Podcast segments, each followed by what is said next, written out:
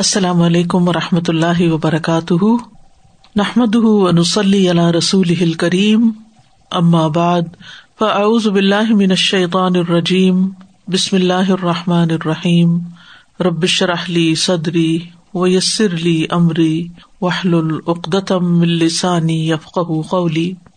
ہم قیامت کے دن کے حالات کے بارے میں پڑھ رہے تھے اور صحیفوں کی تقسیم کے بارے میں ہم نے بات شروع کی تھی۔ آج ہم دیکھیں گے کہ صحیفوں میں کیا کچھ لکھا ہوا ہوگا۔ تو آئیے دیکھتے ہیں قیامت کے دن کے بارے میں اللہ تعالیٰ کیا فرماتے ہیں۔ بسم اللہ الرحمن الرحیم۔ لا اقسم بیوم القیامہ ولا اقسم بالنفس اللوامہ۔ أيحسب الإنسان أن لن نجمع عظامه؟ بلى قادرين على أن نسوي بنانه. بل يريد الإنسان ليفجر أمامه. يسأل أيان يوم القيامة. فإذا برق البصر وخسف القمر وجمع الشمس والقمر يقول الإنسان يومئذ أين المفر كلا لا وزر إلى ربك يومئذ المستقر نہیں، میں قیامت کے دن کی قسم کھاتا ہوں اور نہیں، میں بہت ملامت کرنے والے نفس کی قسم کھاتا ہوں۔ کیا انسان گمان کرتا ہے کہ بے شک ہم کبھی اس کی ہڈیاں اکٹھی نہ کریں گے؟ کیوں نہیں؟ ہم انہیں اکٹھا کریں گے؟ اس حال میں کہ ہم قادر ہیں کہ اس کی انگلیوں کے پور پور درست کر کے بنا دے بلکہ انسان چاہتا یہ ہے کہ اپنے آگے آنے والے دنوں میں بھی نافرمانی کرتا رہے۔ وہ پوچھتا ہے، اٹھ کھڑے ہونے کا دن کب ہوگا؟ پھر جب آنکھ پتھرا جائے گی اور چاند گہنا جائے گا اور سورج اور چاند اکٹھے کر دیے جائیں گے اور انسان اس دن کہے گا کہ بھاگنے کی جگہ کہاں ہے؟ ہرگز نہیں، پناہ کی کوئی جگہ نہیں۔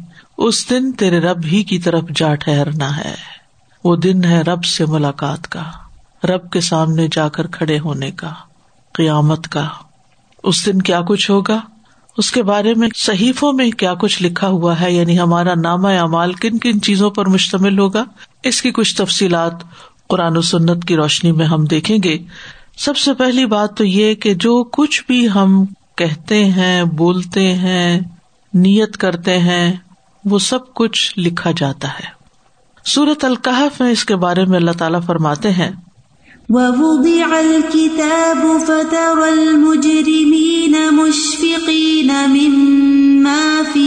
ويقولون ويقولون يا ويلتنا ما لهذا الكتاب لا يغادر صغيرة ولا كبيرة لا يغادر صغيرة ولا كبيرة إلا أحصاها ووجدوا ما عملوا حاضرا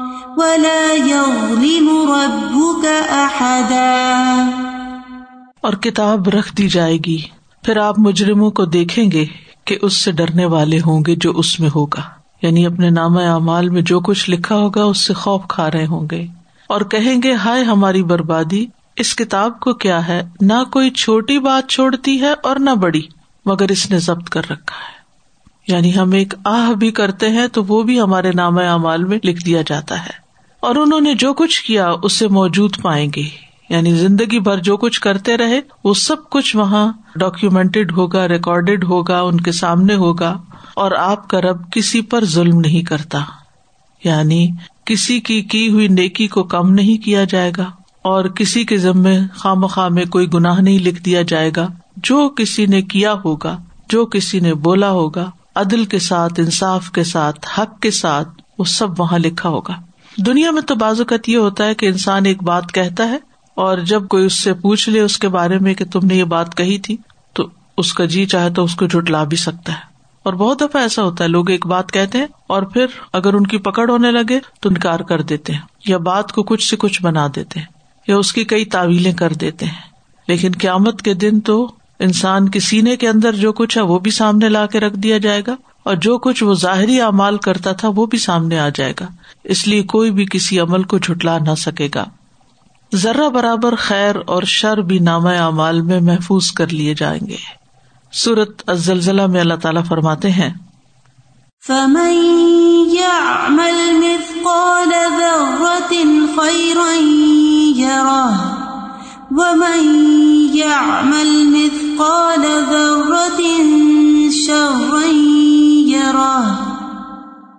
جس نے ذرا برابر نیکی کی ہوگی، وہ اسے دیکھ لے گا۔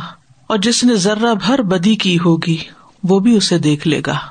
یعنی نام امال میں وہ سب کچھ نظر آئے گا۔ حتیٰ کہ دلوں کے ارادے بھی لکھ لیے جائیں گے۔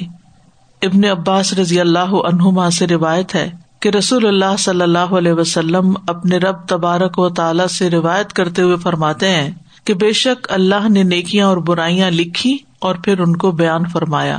بس جس نے نیکی کا ارادہ کیا، لیکن اس پر عمل نہ کر سکا، تو اللہ نے اس کے لیے اپنے پاس ایک مکمل نیکی لکھ دی۔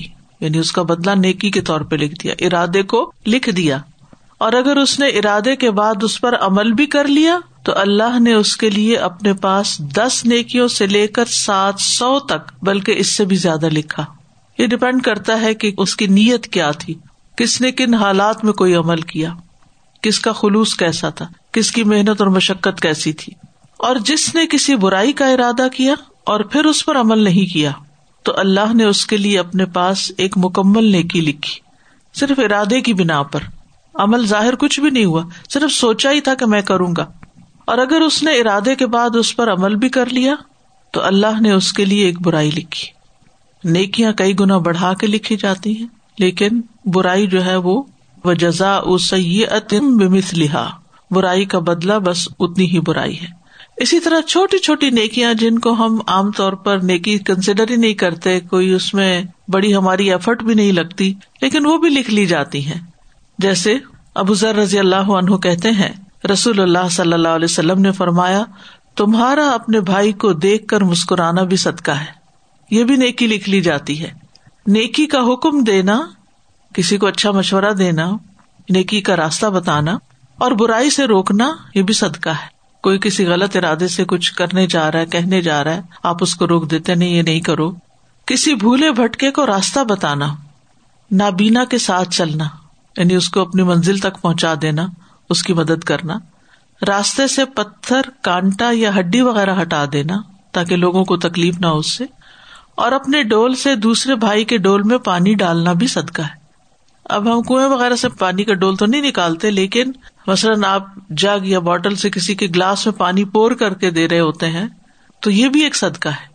یعنی بازو کا ہم اس کو کوئی نیکی نہیں شمار کرتے، نہ اس وقت ہمارے ذہن میں یہ ہوتا ہے کہ یہ کوئی ثواب کا کام ہے۔ لیکن اللہ کے ہاں وہ بھی نیکی لکھی جاتی ہے۔ تو ہمیں ان ساری چیزوں کی ایک نیت کر لینی چاہیے۔ خصوصاً نیت کی تجدید اس وقت ہوتی ہے جب ہمیں کوئی نیکی کا کام بھاری لگ رہا ہوتا ہے، مشکل لگ رہا ہوتا ہے۔ مومن تو جس حال میں بھی ہوتا ہے، وہ اپنی آخرت کے لیے کچھ نہ کچھ کما رہا ہوتا ہے۔ اگر اچھے حال میں ہوتا ہے، شکر گزار ہوتا ہے، تو دل کا یہ شکر بھی لکھا جا رہا ہوتا ہے کہ بندہ شکر گزار ہے۔ اور پھر اس شکر کے بدلے اس کی نعمتوں میں اور اضافہ ہوتا ہے اور جو ہے ان کی حفاظت ہوتی ہے۔ اور اسی طرح اگر اس کو کوئی غم ہے، ہم ہے، فکر ہے، پریشانی ہے، دکھ ہے، حتیٰ کہ ایک کانٹا بھی چپ گیا ہے، تو اس کے بدلے اس کے گناہ معاف ہو رہے ہوتے ہیں۔ ہر سانس کے ساتھ آنے والا غم یا دکھ بازوقت انسان کو بے چین کر دیتا ہے، پریشان کر دیتا ہے۔ انسان کو غم اور دکھ سے پناہ مانگنی چاہیے یعنی ان سے بچنا چاہیے، کیونکہ وہ انسان کی پروڈکٹیوٹی کو متاثر کر دیتا ہے۔ یعنی انسان کی ہمت توڑ دیتا ہے۔ اور جو کچھ اس نے کرنا ہوتا ہے وہ اس کو کرنے نہیں دیتا۔ تو اس لیے نبی صلی اللہ علیہ وسلم نے یہ دعا سکھائی ہے جو صبح کے وقت پڑھنی چاہیے ہر روز اللہ عمنی کا من الحم ولحزنی کہ اللہ مجھے اس سے بچا کے رکھنا۔ ہم اور آفتوں مصیبتوں سے بچنے کی دعائیں کرتے ہیں، لیکن ہم غم سے بچنے کی دعا کم کرتے ہیں کہ اللہ تعالیٰ اس میں ڈالنا ہی نہیں۔ لیکن اگر تقدیر میں لکھی ہوئی ہے کوئی چیز اور وہ غم اور ہم آ گیا ہے، تو اس پر بھی دل ہی دل میں پھر خوش بھی ہو جانا چاہیے کہ ہر ہم اور ہر دفعہ جو غم کا خیال آتا ہے، ہر دفعہ جو بات پریشان کرتی ہے، وہ میرے لیے اجر کا باعث ہو جاتی ہے۔ تو یہ سب کچھ بھی ہمارے نامہ اعمال میں لکھا جا رہا ہے۔ اسی طرح نیکی کی طرف اٹھنے والے قدم بھی لکھے جاتے ہیں۔ ابو سعید خدری رضی اللہ عنہ سے روایت ہے، وہ کہتے ہیں کہ بنو سلم کے لوگ مدینہ کے کونے میں مسجد سے دور رہتے تھے۔ انہوں نے مسجد کے قریب منتقل ہونے کا ارادہ کیا۔ تو یہ آیت نازل ہوئی۔ سورت یاسین کی آیت نمبر بارہ۔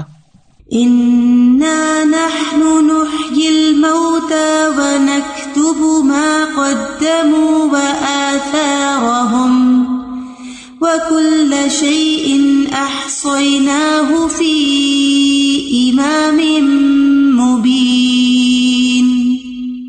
بے شک ہم ہی زندہ کریں گے مردوں کو اور ہم لکھ رہے ہیں لکھا جا رہا ہے۔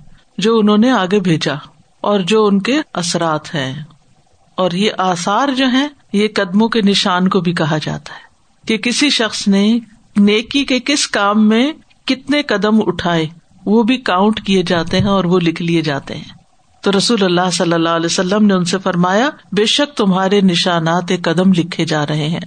جہاں نیکیاں لکھی جاتی ہیں، وہاں انسان کی برائیاں بھی لکھی جاتی ہیں۔ چھوٹے چھوٹے گناہ بھی لکھے جاتے ہیں۔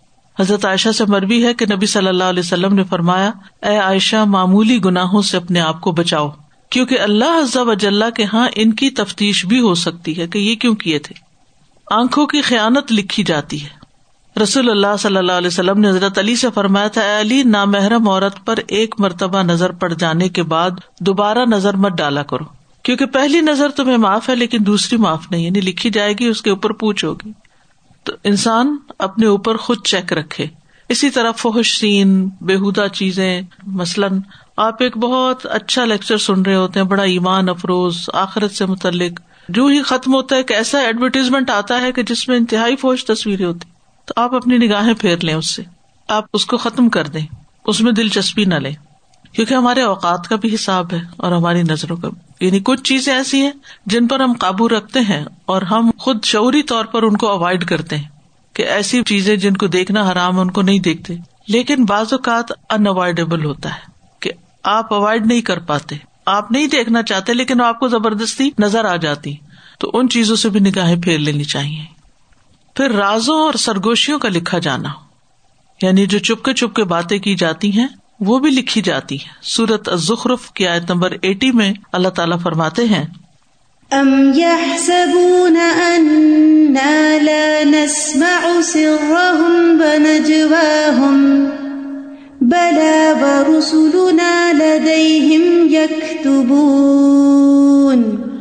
یا وہ گمان کرتے ہیں کہ بے شک ہم ان کا راز اور ان کی سرگوشی نہیں سنتے۔ یعنی جو کانوں میں باتیں کرتے ہیں اور چھپ کے سب سے کرتے ہیں، علیحدہ ہو کے کرتے ہیں، کیوں نہیں؟ اور ہمارے بھیجے ہوئے یعنی کون؟ کون بھیجے ہوئے؟ فرشتے۔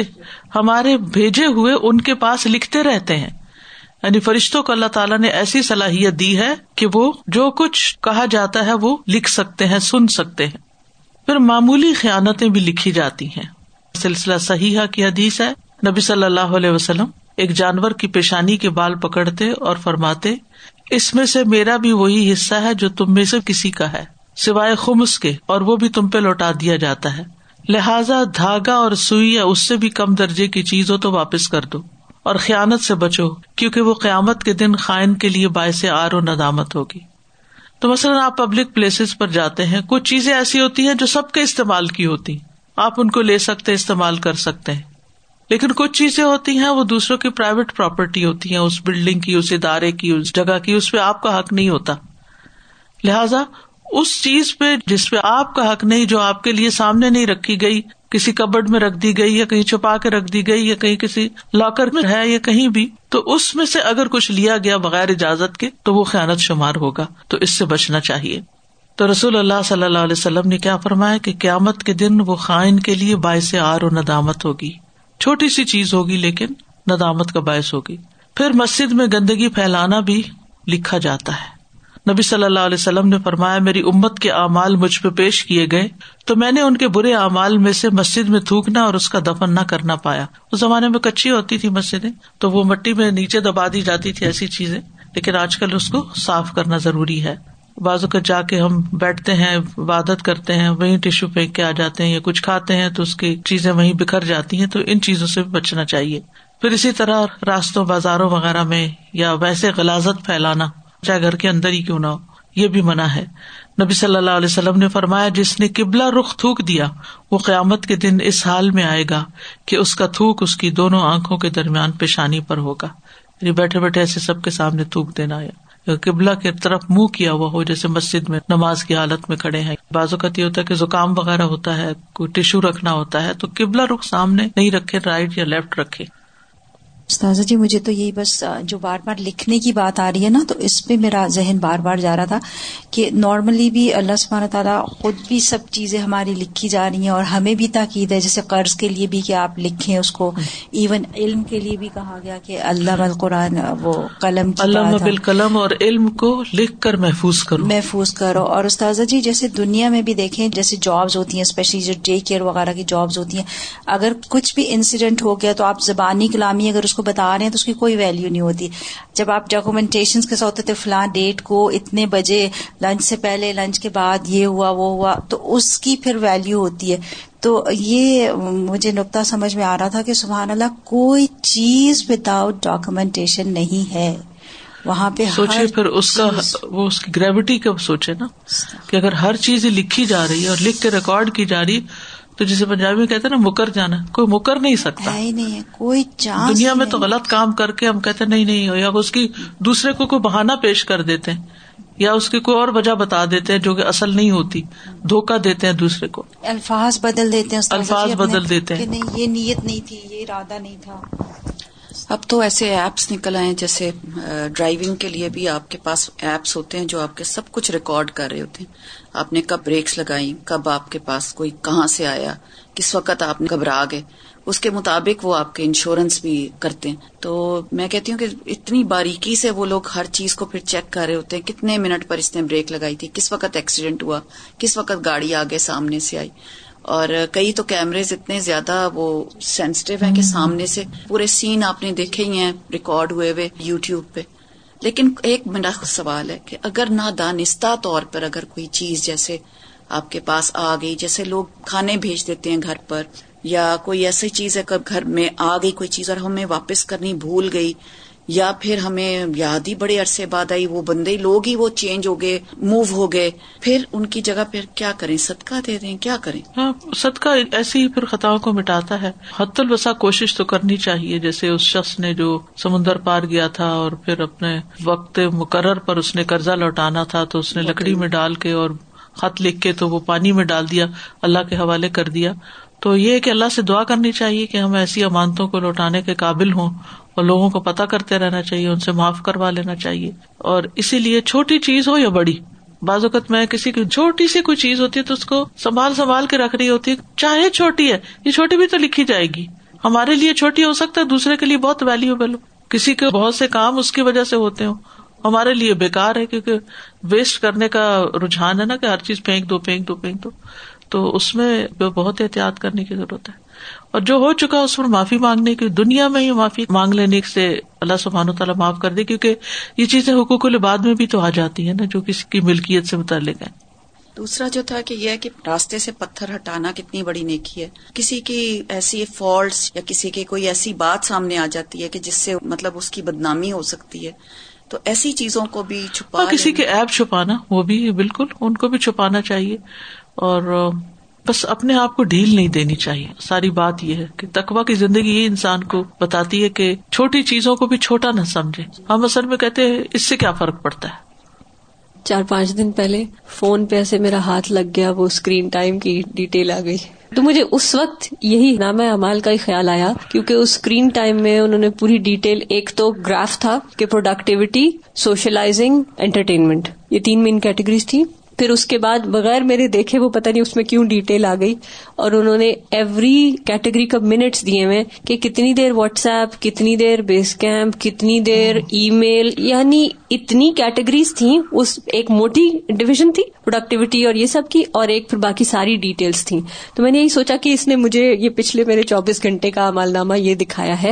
اور پھر وہی جو ہم پڑھتے ہیں سورت القحف میں کہ یا ویلنا مالی حاضل کتاب تو مجھے اسی کا خیال آیا کہ اس دن جو ہم ڈیٹیلز دیکھیں گے کتنا ٹائم واش روم میں اسپینڈ کیا ہے کتنا پانی وزو میں گیا ہے جانماز پہ بیٹھ کے اور کیا کیا سوچے سوچی ہیں۔ یعنی کس درجے کا وہ حساب ہوگا؟ اللہ سبحانہ تعالیٰ بس آسان فرما دے اور ہمیں واقعی وہ ڈیٹیل نہ دکھائے تو اور غفلت کی زندگی سے بچائے اصل جو چیز ہے نا وہ یہ کہ غفلت کی زندگی سے بچے ہم۔ اب اس کے بعد نیکسٹ چیپٹر ہے حساب کا آغاز۔ حساب کا آغاز نبی صلی اللہ علیہ وسلم کی شفات سے ہوگا۔ شفات کا لفظی مانا ہوتا ہے طلب کرنا یعنی درخواست کرنا۔ کسی دوسرے کے لیے درخواست کرنے والا شخص شافے ہوتا ہے۔ درخواست کرنے والے کو شفیع بھی کہتے ہیں۔ فلاں کی طرف سے میرے لیے شفات ہوئی یعنی اس کے سامنے دوسرے کی حاجت کو پورا کرنے کی درخواست کی۔ اور سفارش کرنے والے کو شفیع اور شاف اس لیے کہا جاتا ہے کیونکہ سفارش کروانے والے شخص نے دوسرے سے سفارش طلب کرنے کی درخواست کر کے اس کو جوڑا بنا لیا۔ یعنی ایک وہ خود ہے اور ایک وہ دو لوگ ہو گئے نا، مل گئے۔ وہ شف اول بطر اگر آپ سورت الفجر کی آج دیکھیں تو۔ تو ضرورت مند اپنی ضرورت کے لیے سفارش طلب کرنے سے پہلے اکیلا ہوتا ہے، پھر اس کا ساتھی اس کے لیے جوڑا بنا دیتا ہے۔ یعنی اپنی حاجت پوری کرنے میں اس سے سفارش کرنے کی درخواست کرتا ہے۔ امام راغب کہتے ہیں شفات کا مطلب ہے دوسرے کے ساتھ اس کی مدد کرتے ہوئے مل جانا۔ نبی صلی اللہ علیہ وسلم کے لیے قیامت کے دن شفات ہوگی۔ اور آپ کے لیے تین شفاتیں ہیں جو صرف آپ ہی کے ساتھ خاص ہیں۔ ایک ہے شفات عزما یا شفات کبرا، جو قیامت کے دن حشر میں کھڑے ہونے والوں کے بارے میں کی جائے گی۔ جو قیامت کے دن حشر میں کھڑے ہونے والوں کے بارے میں کی جائے گی۔ کون کھڑا ہوگا وہاں؟ سبھی لوگ، ہم سب کھڑے ہوں گے۔ پساب آپ صلی اللہ علیہ وسلم ان لوگوں کے لیے سفارش کریں گے۔ یہاں تک کہ ان کے درمیان فیصلہ کر دیا جائے گا۔ اور یہی مقام محمود ہے، جس کے بارے میں اللہ سبحان تعالیٰ نے سورت الاسراء میں فرمایا۔ وَمِنَ اللَّيْلِ فَتَهَجَّدْ بِهِ نَافِلَةً لَكَ عَسَىٰ أَن يَبْعَثَكَ رَبُّكَ مَقَامًا مَحْمُودًا اور رات کے کچھ حصے میں پھر اس کے ساتھ بیدار رہ۔ اس حال میں کہ یہ تیرے لیے نفل ہے، زائد ہے۔ قریب ہے کہ تیرا رب تجھے مقام محمود پر کھڑا کرے۔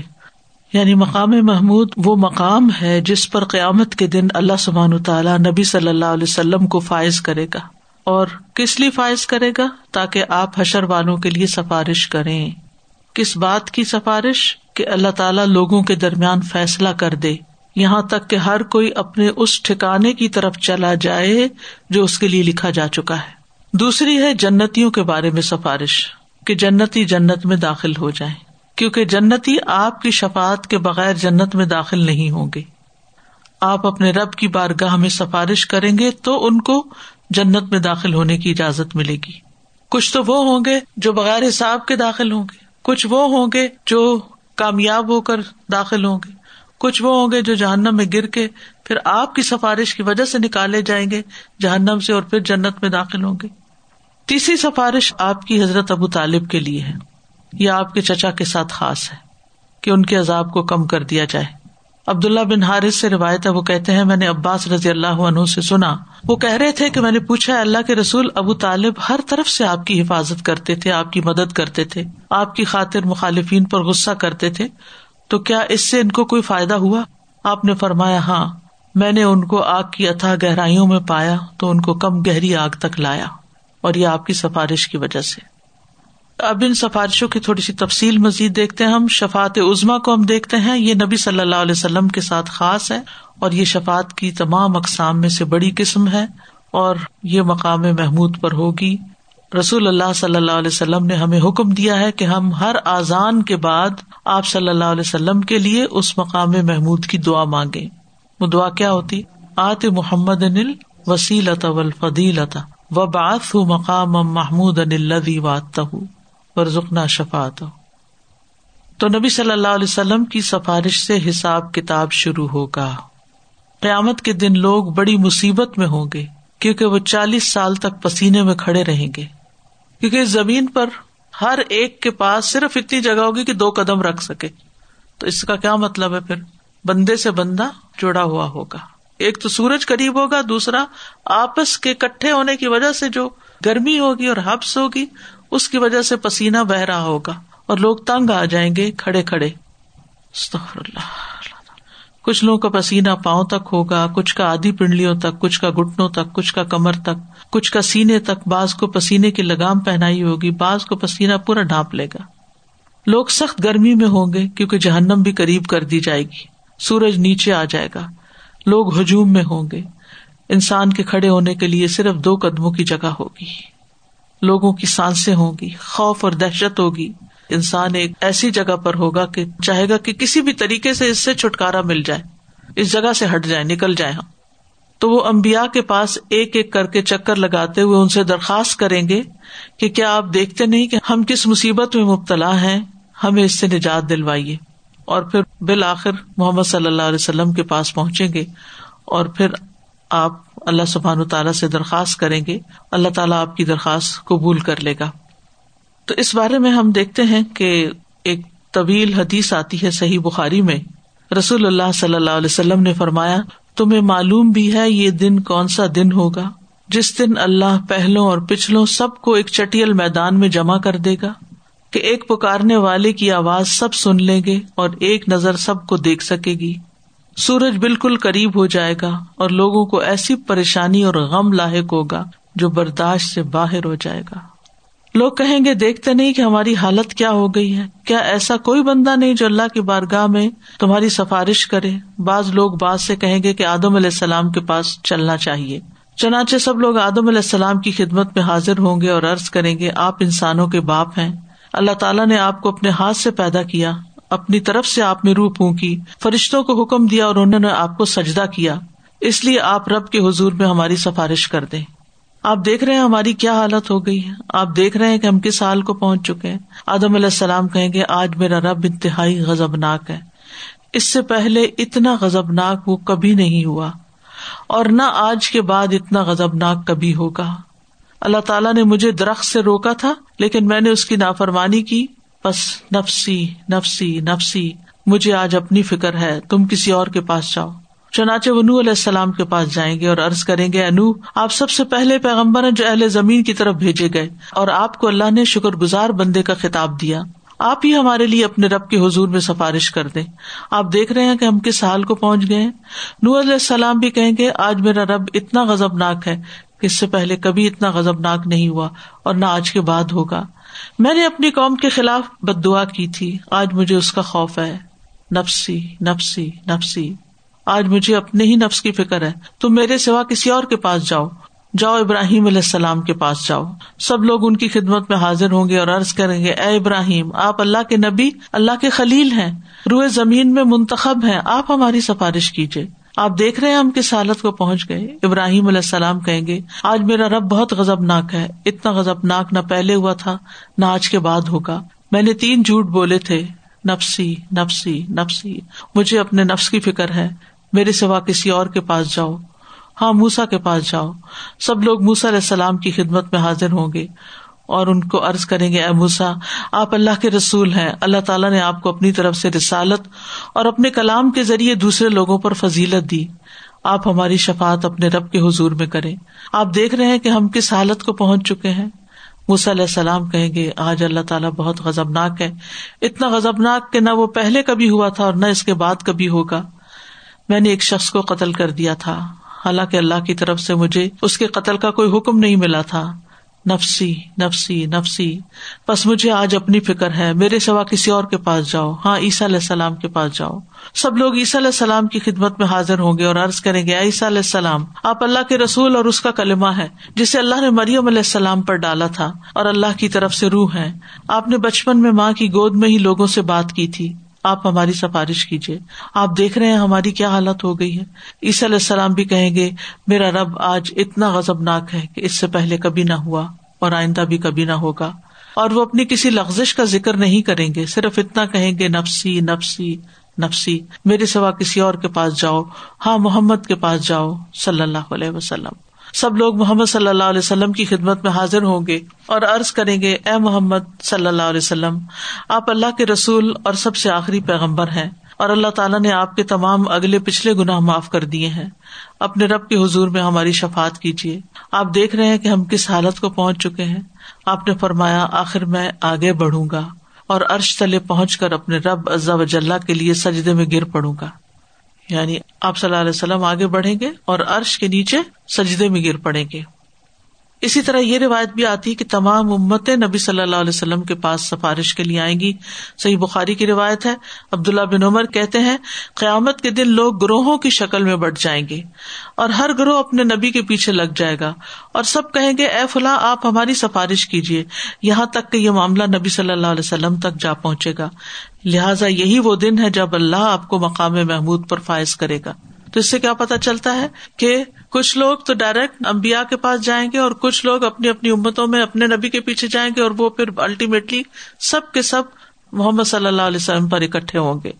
تو شفات کا یہ مقام جو ہے، یہی مقام محمود کہلاتا ہے اور اللہ سبحان تعالیٰ نے اپنے نبی سے اس کا وعدہ کیا ہے اور اللہ تعالیٰ صرف آپ ہی کو قیامت کے دن اس منصب پر فائز کرے گا۔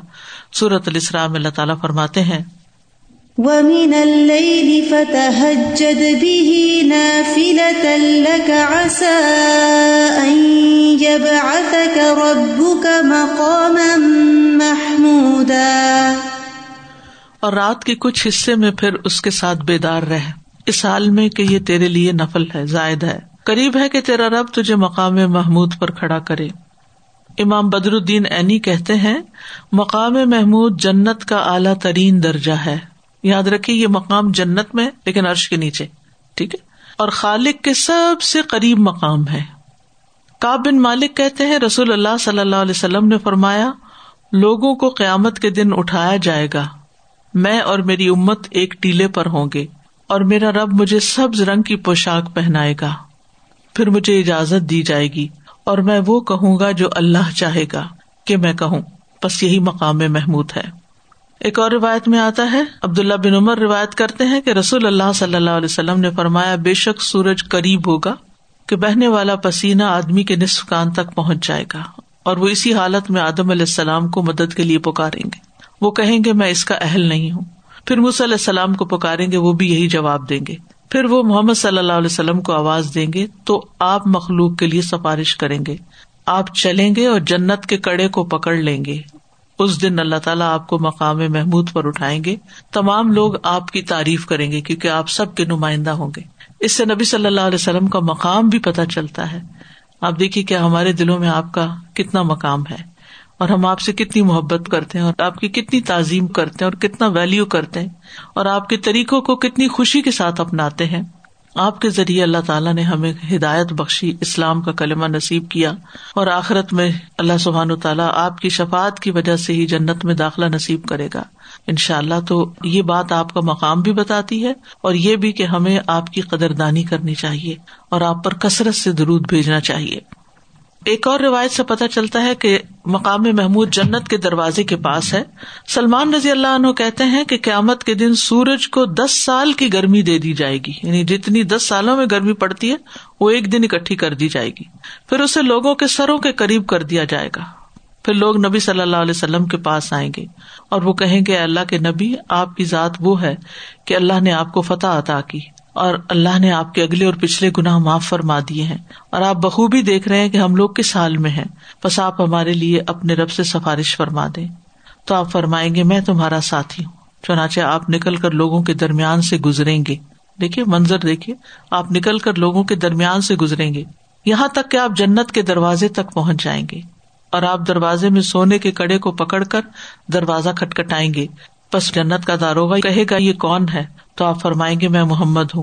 چنانچہ آپ کے لیے دروازہ کھول دیا جائے گا۔ یہاں تک کہ آپ اللہ کے روبرو کھڑے ہوں گے اور سجدہ ریز ہو جائیں گے۔ تو آپ کو آواز دی جائے گی، آپ اپنا سر اٹھائیے اور مانگیے، آپ کو دیا جائے گا۔ سفارش کیجیے، آپ کی سفارش قبول کی جائے گی۔ بس یہی مقام محمود ہے۔ ایک اور روایت میں صحیح بخاری کی، پھر نبی صلی اللہ علیہ وسلم سفارش کریں گے کہ مخلوق کا فیصلہ کیا جائے۔ پھر آپ بڑھیں گے اور جنت کے دروازے کا ہلکا تھام لیں گے۔ اور اسی دن اللہ آپ کو مقام محمود عطا فرمائے گا، جس کی تمام اہل محشر تعریف کریں گے۔ کیونکہ ان سب کی طرف سے آپ وہاں پر کھڑے ہو کر اللہ سبحان تعالیٰ سے دعائیں کریں گے اور سجدے میں پڑ جائیں گے۔ دیگر حادیث کو بھی دیکھیں اور ان کو بھی تو اس سے پتہ یہ چلتا ہے کہ آپ صلی اللہ علیہ وسلم شفات عزما کے لیے جنت کا دروازہ کھلوائیں گے، جنت میں آپ سب سے پہلے جائیں گے اور جو باقی لوگ ہوں گے، آپ ان کی سفارش کریں گے۔ اور اس مقام پر نبی صلی اللہ علیہ وسلم اللہ کے حضور سجدے میں جا کے اللہ تعالیٰ کی خاص تعریف بیان کریں گے۔ صحیح بخاری میں آتا ہے، قیامت کے دن لوگ جب پریشان ہوں گے تو امبیا کے پاس جائیں گے، تو امبیا ان کو کہیں گے، تم سب محمد صلی اللہ علیہ وسلم کے پاس جاؤ کہ اللہ نے ان کے اگلے اور پچھلے سب گنا معاف فرما دیے تو وہ سب میرے پاس آئیں گے۔ تو میں سب کو لے کر اپنے رب کی بارگاہ میں حاضر ہونے کی اجازت چاہوں گا۔ تو مجھے اجازت دے دی جائے گی۔ پھر جب میں اپنے رب کو دیکھ لوں گا تو میں سجدے میں گر جاؤں گا۔ یہاں پر یہ بھی آتا کہ آپ اپنے رب کو دیکھ لیں گے۔ اور جب تک اللہ چاہے گا میں سجدے میں ہی رہوں گا۔ پھر کہا جائے گا، اے محمد، اپنا سر اٹھاؤ۔ مانگو، دیے جاؤ گے۔ سفارش کرو، تمہاری سفارش قبول کی جائے گی۔ کہو، سنا جائے گا۔ میں اپنا سر اٹھاؤں گا اور اللہ کی وہ حمد کروں گا جو مجھے اس کی طرف سے سکھائی جائے گی۔ ایک اور روایت میں آتا ہے کہ ایسی ہم جو اس سے پہلے کبھی نہ کی ہوگی۔ نبی صلی اللہ علیہ وسلم کی آمد کے دن مختلف کام کر رہے ہوں گے نا۔ ایک تو سب سے پہلے تو یہ سفارش کریں گے اور جنت میں جا کر اور مقام محمود پر کھڑے ہو کر سفارش کر کے اور پھر حساب کتاب شروع ہو جائے گا۔ پھر آپ حوض کوثر پر بھی ہوں گے۔ پھر آپ پلسرات کے پاس بھی ہوں گے۔ اور پھر جب سب لوگ جنت میں پہنچ جائیں گے تو جو جہنمی لا اللہ کلمہ گو ہوں گے، حتیٰ کہ کسی کے دل میں رائے کے دانے برابر بھی ایمان ہوگا، تو اس کو بھی آپ جہنم سے نکلوا کر جنت میں داخل کروائیں گے۔ یہاں سائڈ نوٹ پہ کہ قیامت کے دن سورج کے بھی مختلف احوال ہوں گے۔ کئی مراحل سے گزرے گا۔ علماء کہتے ہیں کہ اس کو لپیٹ دیا جائے گا، اس کی روشنی ختم ہو جائے گی۔ پھر جب لوگ میشر میں جمع ہو جائیں گے تو سورج واپس آئے گا۔ اس وقت اس کی تپش دس سال کی حرارت کے برابر ہوگی۔ وہ بندوں کے سر کے بالکل قریب آ جائے گا۔ پھر جب میدان حشر میں حاضری ختم ہو جائے گی تو پھر اس کو لپیٹ دیا جائے گا۔ اور پھر اس کو آگ میں ڈال دیا جائے گا تاکہ سورج کی پوجا کرنے والوں کو عذاب دیا جائے۔ تو ان کو جہنم میں سورج کے ساتھ بھی عذاب دیا جائے گا۔ تو کتنی سخت تپش ہے اس کی۔ استخر اللہ استخر اللہ۔ تو یہاں تک محشر کے یہ احوال بیان ہوئے ہیں۔ اس میں نبی صلی اللہ علیہ وسلم کی شفات کا ذکر ہے۔ استاذہ جی جو شفات عزما ہے یہ صرف حساب کتاب شروع ہونے کی بات ہے۔ جی جی ابھی صرف کوئی وہ نہیں ہے۔ اب باقی ابھی چیزیں بہت سی ہیں جی ابھی صرف یہ کہ شروع کیا جائے۔ شروع کیا جائے۔ کیونکہ چالیس سال تک لوگ پسینے میں ڈوبے کھڑے ہوں گے۔ اللہ تعالیٰ بچائے اللہ تعالیٰ اس دن کو آسان کر دے۔ بہت تیاری کی ضرورت ہے اس کے لیے۔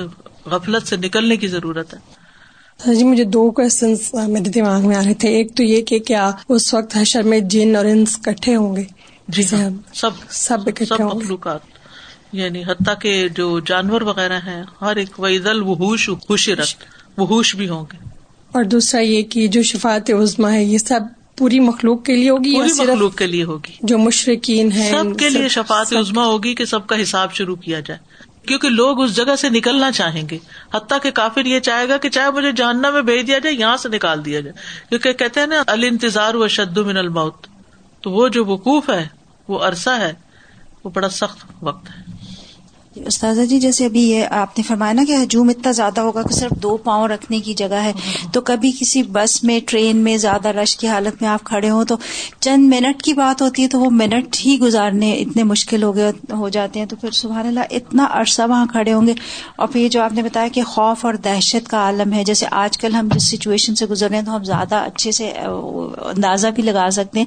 اس وقت بھی اگر کوئی ہمیں کسی کے قریب ہونا۔ جی ہاں کہ کوئی کہے کہ فلاں کے پاس چلے جاؤ اس کی دعا سے یہ آزمائش نکل جائے گی تو پوری دنیا اس بندے کے پاس پہنچ جائے۔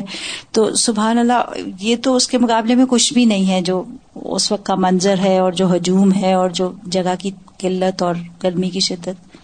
اللہ تعالیٰ محفوظ مجھے یاد آ رہا ہے کہ ایک دفعہ جب ہم چائنا گئے تو شنگھائی ایئرپورٹ سے ہم جس ہوٹل میں ہم نے جانا تھا، وہاں تک ہم ٹرین میں آئے اور تقریباً تھرٹی فائیو فورٹی منٹ کا بائی ٹرین اور فاسٹ ٹرین تھی جس پہ وہ سفر تھا۔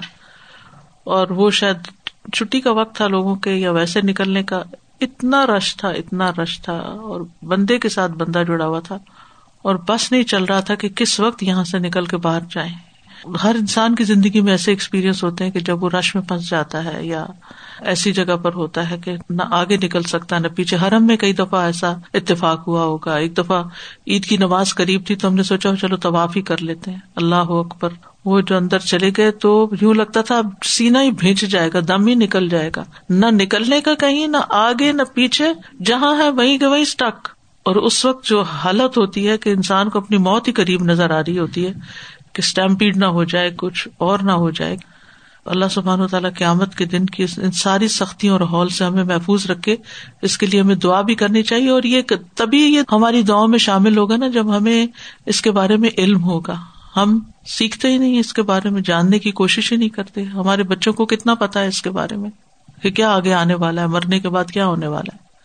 زیادہ تر یعنی ایمان رکھنے والے بھی اس پہ ایک پیسو سی فیلنگ ہے۔ کتنی دفعہ ہم ذکر کرتے ہیں کہ حساب آسان ہو جائے کچھ ہے لیکن اس پہ وہ جو یہ خوف اور دہشت یہ پھر آپ جب اتنی ڈیٹیل سے پڑھتے ہیں سیکھتے ہیں اس کا تذکرہ ہوتا ہے نا پھر فیلنگ آتی پھر فیلنگ آتی انما یکش اللہ من عباد ہی علم والے بندے ہی اللہ سے ڈرتے ہیں۔ یعنی تبھی ڈر لگتا ہے جب انسان کو علم آتا ہے، ورنہ تو جہالت میں تو انسان کوئی پتہ نہیں اس کے نیچے کتنے آتش فشاں ہیں، کس آگ کے اوپر بیٹھے ہوئے پھر یہ یاد رکھنا چاہیے کہ حساب برحق ہے۔ اب وہ حساب شروع ہونے لگا ہے۔ تو قیامت کے دن کے ناموں میں سے ایک نام یوم الحساب بھی ہے۔ یعنی اللہ سبحان و تعالیٰ نے قیامت کے دن اور آخرت کے دن کو مختلف حالات اور مختلف ہولناکیوں کے اعتبار سے نام دیے ہیں جن میں سے ایک نام یوم الحساب بھی ہے۔ سورت المبیا میں اللہ تعالیٰ فرماتے ہیں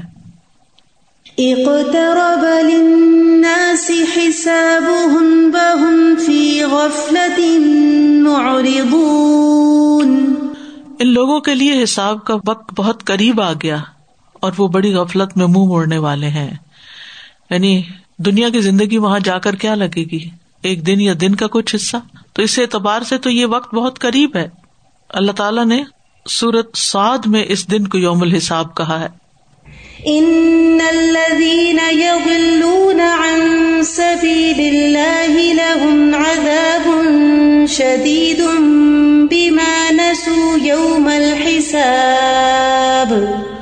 یقیناً وہ لوگ جو اللہ کی راہ سے بھٹک جاتے ہیں ان کے لیے سخت عذاب ہے اس لیے کہ وہ حساب کے دن کو بھول گئے ہیں۔ سورت الغاشیہ میں اللہ تعالیٰ فرماتے ہیں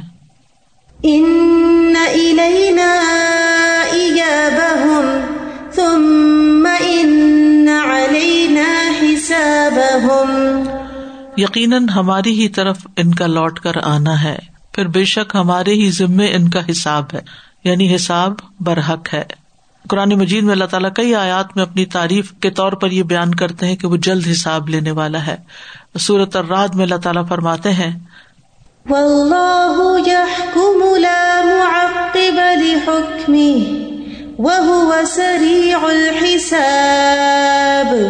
اور اللہ فیصلہ فرماتا ہے اس کے فیصلے پر کوئی نظر ثانی کرنے والا نہیں اور وہ جلد حساب لینے والا ہے۔ اور اللہ نے اس کام کے لیے اپنی قدرت اپنی مخلوق کے لیے بیان بھی فرمائی ہے اور بیان کیا ہے کہ سب کا حساب کرنے کے لیے وہ خود ہی کافی ہے۔ سورت المبیا میں اللہ تعالیٰ فرماتے ہیں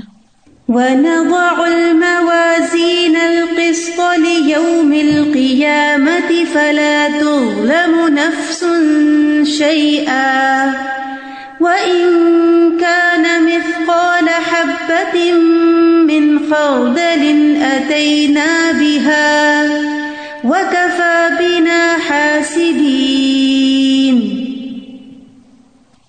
اور ہم قیامت کے دن ایسے ترازو رکھیں گے جو این انصاف کے ہوں گے۔ پھر کسی شخص پر کچھ ظلم نہ کیا جائے گا۔ اور اگر رائے کے ایک دانے برابر بھی عمل ہوگا تو ہم اسے لے آئیں گے۔ اور ہم حساب لینے والے کافی ہیں۔ یعنی نام امال میں جو کچھ لکھا جا رہا ہے، اگر وہ رائی کے دانے برابر بھی ہوگا تو ہم وہ بھی سامنے لا کر تول دیں گے۔ اور اللہ سبحان و تعالیٰ پہلے انسان سے لے کر آخری انسان تک تمام مخلوق کا حساب کرے گا۔ اور اس کے لیے یہ ایسے ہی جیسے ایک انسان کا حساب کرنا۔ انسانوں کی کثرت تعداد کی وجہ سے حساب لمبا بھی نہیں ہوگا یعنی جلدی ہو جائے گا۔ بعض روایت میں یوں آتا ہے کہ زہر کے وقت تک جیسے سب کچھ ختم ہو جائے گا۔ یعنی بیک وقت بھی اللہ تعالیٰ سب کا حساب لے سکتا ہے۔ اس دن کو یوم الفصل بھی کہا گیا ہے، فیصلے کا دن۔ سورت صافات میں آتا ہے۔ ہاد یوم الفصلی اللہ کن تم بھی تکدیبون یہی فیصلے کا دن ہے جسے تم جٹلایا کرتے تھے۔ اس کو یوم الفصل کیوں کہا گیا؟ کیونکہ یہ بندوں کے درمیان فیصلے کا دن ہے۔ ان کے درمیان فیصلہ کر دیا جائے گا، حقوق کو بیان کر دیا جائے گا۔ سورت مرسلات میں آتا ہے۔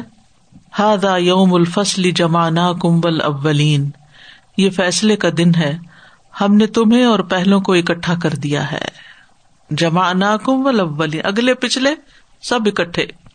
پھر اسی طرح یہ ہے کہ حق والے الگ ہو جائیں گے، باطل والے الگ ہو جائیں گے۔ ممتاز الوم ایو المجرمون۔ سورت انبا میں آتا ہے، ان یوم الفصل کا نمی قاتا یقیناً فیصلے کا دن ایک مقرر وقت ہے۔ اس دن کو یوم الدین بھی کہا گیا ہے، سزا اور جزا کا دن۔ مالک یوم الدین جیسے سورت الفاتح میں آتا ہے۔ کہ اس دن بندوں کو ان کے اعمال کی جزا ملے گی بدلا ملے گا۔ نیک بندے حساب کے دن سے ڈرتے ہیں۔ سورت الراد میں آتا ہے، والذين يصلون ما أمر الله به أن يوصل ويخشون ربهم ويخشون ربهم ويخافون سوء الحساب۔ اور وہ جو اس چیز کو ملاتے ہیں جس کے متعلق اللہ نے حکم دیا کہ اسے ملایا جائے اور اپنے رب سے ڈرتے ہیں اور برے حساب کا خوف رکھتے ہیں کہ ہم سے بری طرح حساب نہ لیا جائے۔ یہ کون ہے جو نیک بندے ہیں؟ وہ ڈرتے ہیں۔ نیک بندوں کی علامت بتائی گئی کہ وہ حساب سے ڈرتے ہیں۔ اور کچھ ہے کہ جو حساب کا انکار کرتے ہیں۔ تو جو انکار کرتے ہیں ان کے لیے عذاب ہے۔ سورت سعد میں آتا ہے۔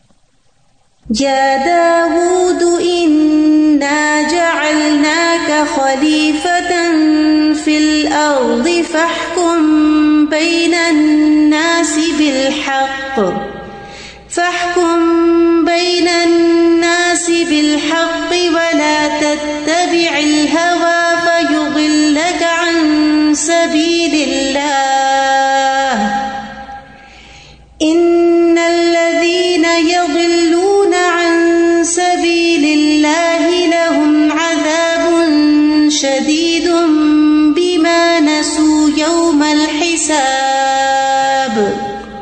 یقیناً وہ لوگ جو اللہ کی راہ سے بھٹک جاتے ہیں، ان کے لیے سخت عذاب ہے۔ اس لیے کہ وہ حساب کے دن کو بھول گئے۔ تو حساب کے دن کو بھولنا نہیں چاہیے۔ اللہ حاسب نہ حساب یسیرا۔ اللہ ہم سب کو بغیر حساب کی جنت میں داخل کرے۔ ایک سوال آ رہا تھا ذہن میں استاد جی بات ہوئی کہ سب کا حساب ہوگا، تمام مخلوقات جو وہاں جمع ہے تو جیسے ہم دیکھتے ہیں کہ ایک خاص عمر ہے کہ جس کے بعد مومن مکلف ہوتا ہے۔ اس سے پہلے جو ینگر ہوتے ہیں جو اس کے پہلے فوت ہو گئے ان کے بارے میں پھر کس طرح ہوگا؟ ان کا بھی حساب ہوگا بچوں چھوٹے کا بچوں غیر کا؟ بالغ جی۔ نہیں ان کا حساب نہیں۔ نہیں ہوگا۔ But they will still be there اس وقت تک۔ ہم لوگوں کو ریزلٹ بنانا ہوتا ہے نا کبھی ایک کلاس کا ریزلٹ کتنی دفعہ اس کے گو تھرو کرنا پڑتا ہے کتنا کچھ کوئی غلطی نہ ہو جائے یا کچھ نہ ہو جائے۔ اور اللہ تعالیٰ چاہے تو کس کتنی تیزی سے بھی حساب سری الحساب۔ اور دوسری چیز میں یہ سوچ رہی تھی کہ ہم دنیا میں کتنی تعویلیں کرتے ہیں کہ ہمارے پیپر میں یہ رہ گیا تھا یہ یہ کوشچن صحیح نہیں تھا۔ یہ تھا۔ میرے ساتھ تو اکثر ہی یہ ہوتا ہے کہ میں جب کوئز کر رہی ہوتی ہوں تو کبھی ہاتھ ایسے لگ جاتا ہے کہ اوپر والا کلک کرنا ہوتا ہے تو وہ نیچے والا ہو جاتا ہے جب تک وہ بند ہوتا ہے۔ میں نے اللہ تعالیٰ پہ چھوڑا ہوا کہ بھائی بس ٹھیک ہے۔ اللہ تعالیٰ کو تو پتا ہے نا کہ کس نیت سے کام کیا تھا کیا کیا تھا۔ حساب تو اسی کو ہی دینا ہے۔